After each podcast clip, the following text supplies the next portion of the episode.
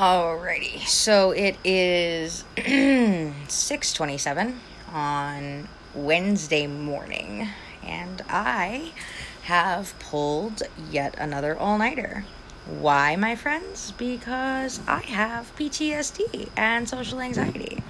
And today, yesterday, um, me and my husband decided we were going to get in a fight we didn't fucking make a decision and go, okay, well, on the next thing on the to do list is we fucking got in a fight.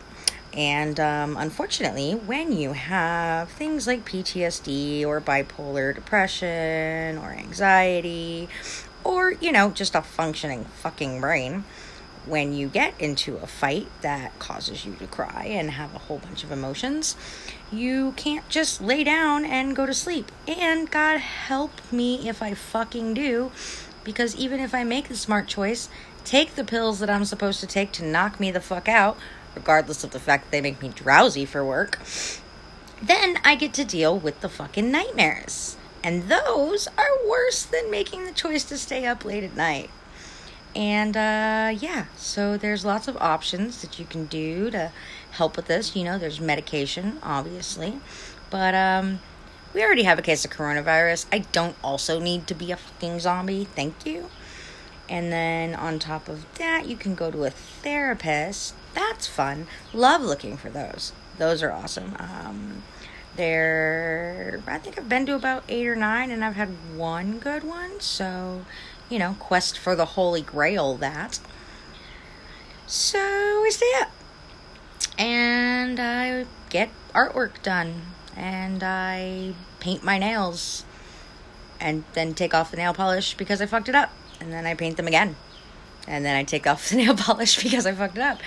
And about seven times down the road, I finally give up on it and wind up falling asleep with one fucking hand painted. I kid you not, I do this on a regular basis. Anyone else? All right, so it's uh, Wednesday. I am working from home. My kids will be home today at twelve thirty, and uh,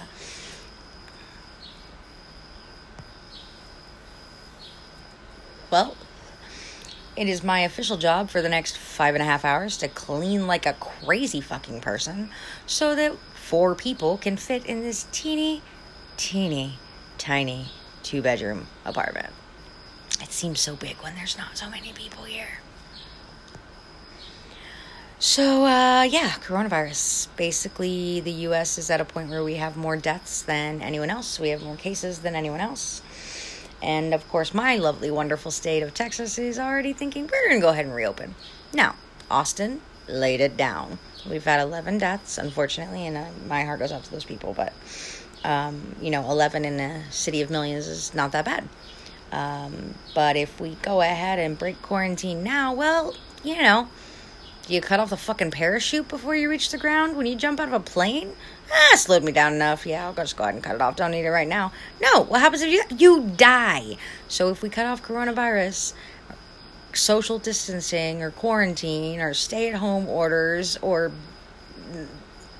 you know, a mental ward inside my home, whatever we're calling it these days, then we will all find ourselves right back here in a couple of months. So, um